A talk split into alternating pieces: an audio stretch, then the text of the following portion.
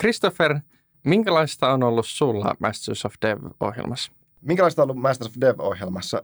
Tota niin, hyvä kokemus tähän asti.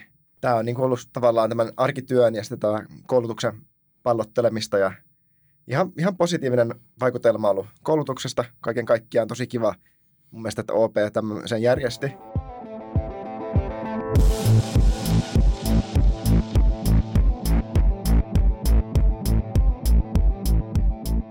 Tervetuloa OP jaksoon, jossa keskustellaan Masters of Dev-ohjelmasta, jota OP on pyörittänyt.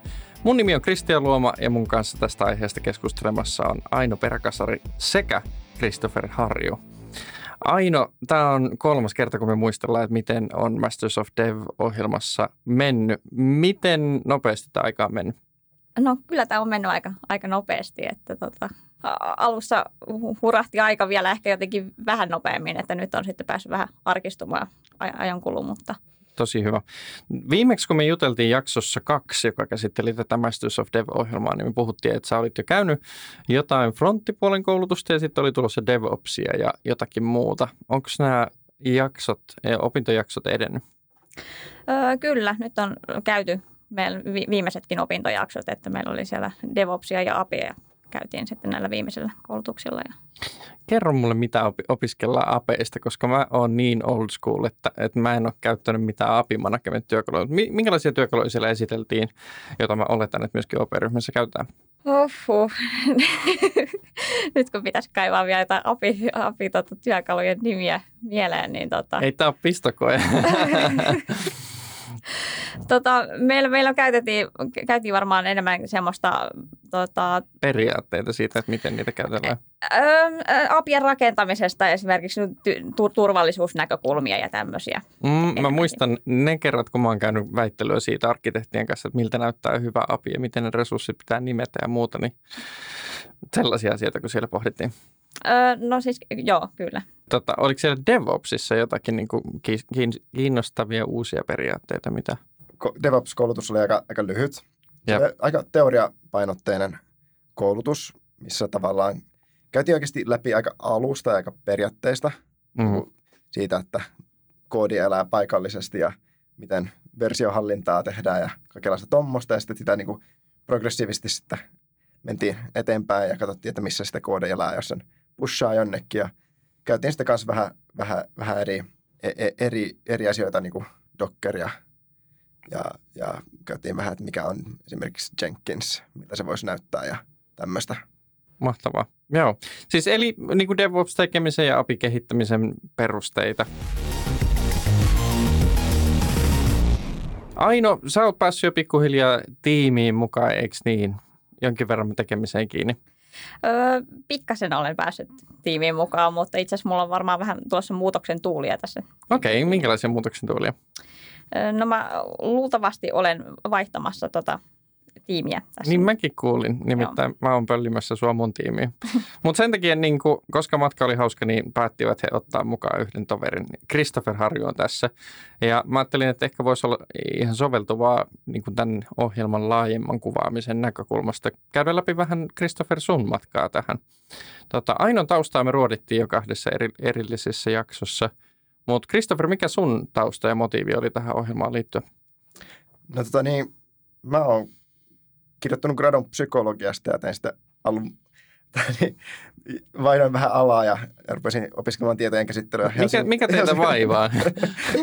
Tietokoneita on ehkä helpompi ymmärtää. Näin mä yleensä sanoin. Ja opiskelin sitten Helsingin yliopistossa vähän tietojen käsittelyä ja sieltä Joo. meni Espanjaan ja siellä kävin tämmöisen ihan niin bootcamp-koulutuksen full stack-kehityksessä ja olin sitten Joo. kaksi vuotta töissä. Tein Nodea ja Reactia ja muuta ja opetin kanssa koodausta yhdessä koodauskoulussa. Ja okay. Sitten koronan myötä mä palailin Suomeen ja, ja tein sieltä etänä Espanjan töitä. Ja sitten rupesin miettimään, että voisi kyllä ehkä hakea töitä Suomesta ja jäädä mm, tänne kyllä. Pysyvästi, pysyvästi. Että sitten toi Open, Open Masters of Dev-koulutus tuli niin kuin bannerinä esiin Redditissä – Mm. Ja sitä kautta mä rupesin lukemaan sitä ja katsoin, että on, o- Oikeasti? Tämähän... Ollaanko me mainostettu Redditissä? Kyllä. Mä oon niin ylpeä meistä. Ja, tota, niin, ja sitten mä katsoin ne niin kuin aiheet läpi, että tuossa oli niin kuin reaktia ja nodea ja mä olin sieltä, että wow, että monesti näistä asioista joutuu kamppailemaan, kun se tuut uudelleen työpaikkaa, että, että sanoo, että hei, onko te kuullut tästä Reactista, tämä on paljon parempi kuin PHP. Sitten on se, tämmöisiä ilmeitä, että no jaa, vaikka että ihan mielettömät teknologiat täällä ainakin jossain, jossain vaiheessa käytössä, niin mietin, että tämähän on myös niin iso, iso paikka, että täällä varmaan on kaikenlaisia uria voi tehdä, että kokeillaan hakea. Se on just näin. Ja siis ähm, mä oon just puhunut tässä podcastissa monen ihmisen kanssa siitä, että moni on yllättynyt, että meillä on tosi paljon data-assetteja, meillä on tosi paljon erilaisia järjestelmiä, joita ylläpidetään. Ja totta kai siellä on vähän eksoottisempia vanhempiakin murteita vielä sitten käytössä. Aino, miten sä, miten sä luonnehtisit niin kuin nyt opiskelijatovereita, jos opiskelijatovereihin on päässyt tutustumaan näin korona-aikana. Christopher on yksi niistä, mutta muitakin on, niin, niin minkälainen yhteydenpito teillä on ollut opiskelijakollegoiden kesken? No meillä on ollut hyvin avoinna semmoinen toisia tukeva yhteydenpito, että ehkä alussa oltiin vielä enemmän aktiivisesti yhteydessä, että nyt kaikki on vähän hukkunut sen omiin projekteihinsa ja omiin tiimeihinsä, mutta kyllä me edelleen niin kuin kysellään näitä omia kanavia pitkin, että meillä on WhatsApp-ryhmä ja sitten on Teams-ryhmä, niin siellä voidaan kyllä keskustella kaikesta. Totta. Christopher, miten tärkeänä sä näet tällaisen niin kuin vertaisoppimisen tällaista kurssia, kurssin osana? Todella tärkeää. Se, niin kuin, se, että meitä aloitti kymmenen henkilöä täällä Helsingissä niin kuin samaan aikaan, niin oli kyllä tosi suuri syy, miksi mä halusin tännekin tulla. Että jos sä tulet yksin isoon taloon, jossa on paljon, paljon niin kuin teknistä syvyyttä ja sitten sä oot vähän niin kuin hukassa – niin se ei ole kiva niin kuin asema olla. Että se on tosi kiva, että tietää, että on kavereita. Ja ne on yhtä olla, hukassa. Ne on yhtä hukassa ja voidaan sitten, sitten, sitten miettiä, että joku, joku tulee joku buzzword, että mikä on pala, niin sitä sä et halua kysyä sitä sun pomolta. Niin, niin, Koska kyllä. täällä ehkä saattaa ajatella, että se on niin kuin kaikki tietää, niin sitä voi vaan ne WhatsApp-ryhmään, hei, että toi palaa, mikä ihme se oli. M- mun täytyy tunnustaa, mä oon ollut täällä yhdeksän vuotta ja mä en ole uskaltanut kauhean tarkkaan kysyä, että mikä on pala, mutta mä tiedän, että sitä pitäisi käyttää. Et ei se nyt siitä parane, mutta mut et, et se on just näin, kollektiivinen sitten pärjää ja, ja niin kun sieltä toivottavasti pääsee tekemään hyviä muistoja ja kokemuksia. Toki nyt se on ollut vähän haastavampaa ja rajallisempaa. Mutta Kristoffer, jos mennään vähän syvemmälle sitten niin sun kokemukseen ton osalta, että sä oot nyt päässyt niitä kursseja käymään, ne on ollut yhtä aikaa kaikilla. Ähm, ja sitten sut on integroitu johonkin tiimiin. Missä tiimissä sä vaikutat ja, ja minkälaista se on ollut? Joo, mä aloitin se, niin kuin yrityspankissa semmoisessa tiimissä kuin rahoituksen järjestäminen ja vielä spesifimmin niin semmoisessa kuin OAL-tiimissä. Eli, Mitä hajua? Aivan, ei ollut mullakaan, kun tulin taloon, mutta tota, niin, eli tämä OAL on vanha 80-luvulla tehty COBOL-järjestelmä, joka tavallaan pitää reskontraa kaikista yrityksen lainoista. Jep. Ja meidän tiimi oli sitten sanonut, saanut tota, niin täskiksi, että tätä pitäisi vähän niin kuin uudistaa, mm. tuoda, tuoda pois sieltä vanhasta pöl- pölyimurista, ehkä viedä AVSään päin. Nyt tota, niin, meidän työn alla nyt on tällä hetkellä tota, niin, luoda uusi, uusi, uusi järjestelmä, minkä avulla me voitaisiin siirtää yrityslainoja Suomen pankkiin vakuudeksi. Ja uusi järjestelmä, minkä kautta me voitaisiin niin hakea ja filtteröidä lainoja, kun että saataisiin päästä pois semmoisesta, että jollakin on iso Excel, missä on hirveästi lainoja ja sitten sitä pyöritetään mailin kautta ja mm. sieltä haetaan ja mietitään, että saataisiin niin kunnon järjestelmä tukemaan sitä. Niin nyt, nyt mä oon semmoisessa kolmen henkilön devitiimissä, tosi kiva kompano ja tosi kiva tiimi. Ja sitten meillä on siinä product owner ja kaksi, kaksi muuta business-henkilöä, jotka ymmärtää tämän pankkijärjestelmän ehkä paremmin kuin meidän devaajat. Niin siellä sitten ollaan suunnilleen piirtein tehty niin, että no kaikki ollaan vähän full stack devaajia, mulla ehkä painotus menee fronttiin päin ja mm. toisella menee DevOpsin päin ja kolmannella sitten backeriin päin. Ja siellä me istutaan sitten Teamsin voice chatissa tuntia päivässä ja koodaillaan yhdessä. Tosi hauskaa, päässyt niin kuin alusta lähtien niin kuin bootstrappaamaan ihan omalla vastuulla oman projektin, että saanut itse valita, että nyt mä valitsen tähän React TypeScriptiin ja mm.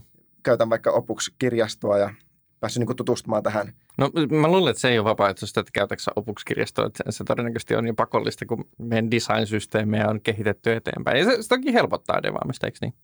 se helpottaa ja hankaloittaa, sanotaanko näin.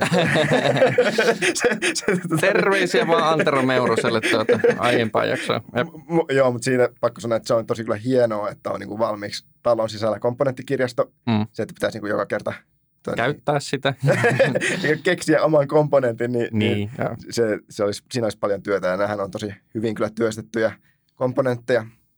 Että tota, niin, tosi, tosi hauska ja tosi kiva päästä niin kuin se filosofia, mitä OPlla monesti on, että, että tiimin sisällä ollaan niin kuin alusta lähtien niin kuin mm. siitä, että koodi elää läppärissä siihen, että se elää siellä AVS, että ollaan niin kuin mm. vastuussa siitä koko prosessissa, niin se on kyllä niin kuin avannut silmiä tosi, tosi paljon ja tosi paljon niin kuin arvostaa sitä, että joutuu oikeasti miettimään sen, että miten sä konfiguroit sun Dockeria, miten sä sitten servaat sun asetit, kun ne mm. on jossain kontissa siellä AVS, että, kyllä. että käytät sä vaikka Nginxia tai jotain ihan muuta. Mm. Et toi on kyllä ollut tosi, tosi kiva. Ihan mi- mielettömät niin kuin, tiimi ainakin mulla. Mun osalta on sanoa, että tosi, tosi paljon kiitos, kiitosta ainakin omalle OAL-tiimille siellä, että ne on tosi hienoja tyyppejä. Oh, I'll never forget. Tota, joo, ei, ei siis se on mahtava kuulla ja totta kai tuossa se niin kuin toteutuu se tavoite, että pääsee sekä vähän teorian tasolla että sitten niin molemmin puolin tekemisen kautta. Nyt kun tämä on meidän viimeinen jakso tälle tuotantokaudelle, kun käsitellään Masters of Dev-ohjelmaa ja, ja nyt kun OP-ryhmän sisällä ollaan panostettu ketteriin menetelmiin, jossa, jossa ydin on siinä, että pystytään muuttamaan suuntaan ja parantamaan asioita mahdollisimman nopealla tavalla, ja, kun siihen liittyy olennaisena retrospektiivit, niin pidetään nyt retro. Aino, Christopher, olisiko jotakin, mitä, mitä voitaisiin korjata seuraavaa versiota Masters of Devia, ja, ja minkälaisia asioita kannattaisi pohtia niin kuin seuraavalle tuotantokaudelle tämän osalta? Varmaankin yksi on se, että olisi koronaa, koska sitten ihmiset pääsisivät tapaamaan ja olemaan lähempänä toisia. Mutta tuleeko mieleen jotakin spontaanisti? No jaa, tota, mitähän mä nyt osaisin sanoa, että pitäisi korjata. Ehkä, ehkä niin voisi niitä koulutuksia jollain tavalla enemmän valita tai heijastella sen mukaan, että minkälaisiin sit tehtäviin täällä itse OPn päässä joutuu. Että tota, mä luulen, että osalla meistä ne on ollut enemmän hyödyllisiä, että sitten osalle ehkä vähän vähemmän hyödyllisiä. Totta. Oletteko muuten päässyt tutustumaan Software Academyin vielä OPen sisällä? Mä en tiedä, voisiko sieltä löytyä jopa paremmin se koulutussisältö, mitä voisi sitten valita. Vois. Olen sitä mieltä, että varmasti voisi. Mm. Tota niin, toi on aika ison haasteen ottivat mun mielestä OP ja Barona, kun tämmöisen koulutuksen järjestät. Siellä on aika, aika paljon materiaaleja, mitä halutaan op- opettaa. Ja tota niin, aika vähän aikaa. aika, aika vähän aikaa. Mm. Yksi semmoinen, niin kuin, ehkä, joka on vaikuttanut meihin kaikkiin, että meillä on ollut monta kouluttajaa ja he ehkä ei pääse, he ei pääse kommunikoimaan toistensa kanssa, että mitä, mitä kukin on opettanut, niin ehkä, ehkä seuraavassa iteraatiossa olisi, voisi olla järkevää niin valita yksi kouluttaja, koska ne, ne, ne tavallaan ne opetusjutut on silti ollut aika niin kuin perustason Hello Worldia. Mm-hmm. Et, et, et mä uskon, että kuka tahansa noista kouluttajista olisi voinut, voinut se niin kuin alusta lähtien opettaa backeria, fronttia, Jep. DevOpsia, niin sitten niin. on saanut semmoisen niin jatkuman siihen, mm. että, että vaikka front, fronttipuolella kehitetään fronttia, sitten kun tullaan backeriin, niin kehittää siihen restapi ja, ja servataan se, ja sitten viimeisessä asiassa DevOpsissa niin pistetään se AVS. Niin t- tavallaan, tavallaan tuon voisi tuoda niin kuin yhteen. Ja sitten ihan, ihan niin kuin tässä Aino sanoi kanssa, että, että, toi, että, että kuinka hyvin se reflektoi meidän sitä arkea täällä OPssa. Mm, totta. Että siihen ehkä voisi tuoda OPsta jonkun, jonkun devajan, mm. ottaa mukaan tähän koulutuksen järjestämiseen niin, että saataisiin myös sitä, että vaikka React-koulutuksessa käytettäisiin Opux-kirjastoa mm. ja niin poispäin, että päästäisiin, niin kuin, saataisiin se niin kuin arjen käytäntö mukaan siihen. Totta, toi on tosi nerokasta. Tai sit, niin kuin, mä itse asiassa mietin, kun mä näin sen koulutusohjelman, että siellä olisi ehkä voinut olla vielä vähän enemmän semmoisia OP-aiheitakin, että niin kuin, tälleen tämä yritys- tai finanssitoiminta toimii. Mä muistan, kun mä aloitin joskus aikanaan Oulussa silloin yhdeksän vuotta sitten ja sinne tuli 300 tyyliin tai 200 rekrytoitiin kerralla, niin sitten sit niinku järjestettiin tosi hyvin, että tällaista on vakuutusala ja tällaista on pankkitoimiala, joka oli meille, jotka suuri osa tuli Nokia-taustalle, niin se oli, se oli tosi superhyödyllistä, että et pääsi sitä kautta syvempään päähän. No voitaisiko me sanoa jotakin rohkaisevaa tai kannustavaa loppuun tähän Masters of Dev-ohjelmasta? Mikä meni hyvin? meidän tiimiytyminen meni ainakin mun mielestä ihan tosi hyvin ja tota, kaikki on ollut kyllä siis hyvin kannustavia ja sillä lailla on, on ollut kyllä niin kuin mukavaa tulla opetaloon, että kyllä niin kuin tuntuu, että täällä ihmisiin panostetaan ja se, se on mennyt hyvin. Loistavaa. Kyllä, siis mä en tunne Oulun, Oulun aloittavia henkilöitä niin yhtä hyvin, mutta että ainakin tämän perusteella mun mielestä me, jotka on aloitettu samaan aikaan, niin ihan mielettömän hienoja tyyppejä. Siis kaikki on ollut tosi ystävällisiä, tosi niin kuin empaattisia. Et oikeasti mun mielestä tosi, tosi hy- hyvät valinnat on tehty, kun ollaan rekrytoitu tänne näin. Että tosi paljon erilaista taustaa, tosi, se on tosi mun mielestä kiinnostavaa. M- mun mielestä kans koko prosessi on ollut, ollut mun mielestä kiitettävä. Christopher Harju, Aino Peräkasari, kiitos haastattelusta.